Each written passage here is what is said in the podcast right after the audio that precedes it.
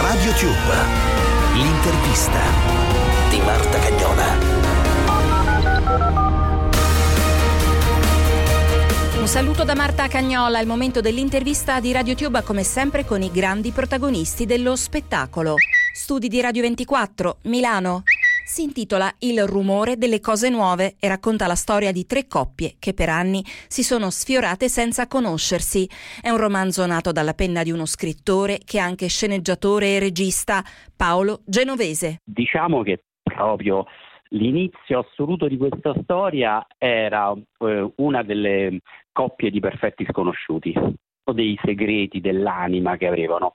Poi alla fine, come insomma tutte le sceneggiature, um, questa, questo segreto, questa storia era, era troppo invadente, troppo invasiva per, per, quel film e, e, l'abbiamo messa da parte, no? come tante altre cose, abbiamo tolto, tagliato quando scrivi.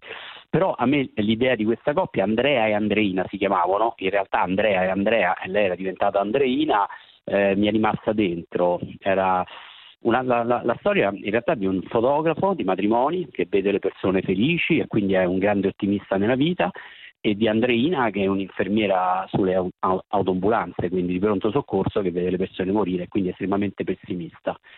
Lui vuole un figlio più di ogni altra cosa, lei non vuole un figlio e alla fine lui per amore decide di rinunciare al suo sogno. Però parzialmente pensa di compensarlo in qualche modo, e questo è il suo segreto, donando il seme, non dicendolo alla moglie, in modo tale che in qualche modo pensa di essere padre.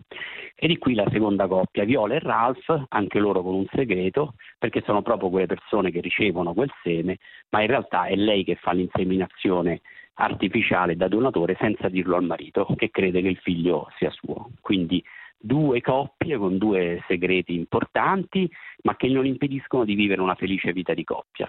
Poi, come un po' la vita, i segreti nel tempo rischiano di uscire fuori e di chiedere il conto e così a causa di una terza coppia, che è la terza coppia di questa storia, eh, Andrea riesce a sapere chi è il figlio e, e, succedono un sacco di cose.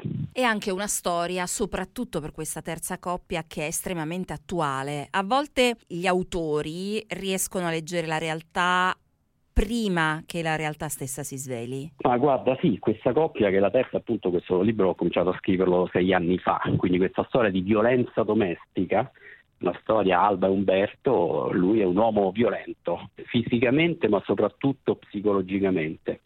In una di quelle condizioni in cui lei, sposata con questo uomo violento, violento spera sempre che qualcosa possa cambiare. È una ragazza fragile apparentemente, ma con una forza d'animo in realtà incredibile che riesce a ritrovare il sorriso giorno dopo giorno perché spera di cambiarlo, spera di ripartire, perché si attacca a quei piccoli e rari momenti di serenità pensando che qualcosa possa cambiare, in realtà eh, nulla cambia.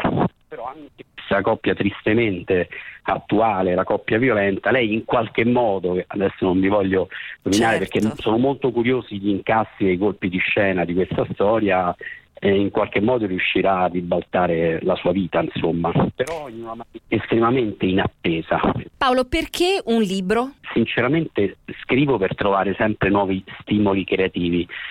Scrivere vuol dire girare il film nella tua testa. Ti puoi mettere dove vuoi con un computer e puoi scrivere a scena 1 skyline di New York, la quinta strada è piena di persone e questo non è un problema produttivo. La fantasia ti permette veramente di raccontare in maniera totalmente libera una storia e quindi mi piace alternare il cinema eh, a questa assoluta libertà, eh, sia di scrittura ma anche sia di luogo. La scrittura al cinema è estremamente intima, scrivi da solo ovunque tu vuoi. Quando ci devi mettere tutto, gli umori, i sapori, le musiche, i colori, devi far immaginare esattamente la tua storia al, al lettore questo mi, mi intriga molto. Ed è tutto per questa puntata di RadioTube l'intervista con Paolo Genovese. Ancora un saluto da Marta Cagnola.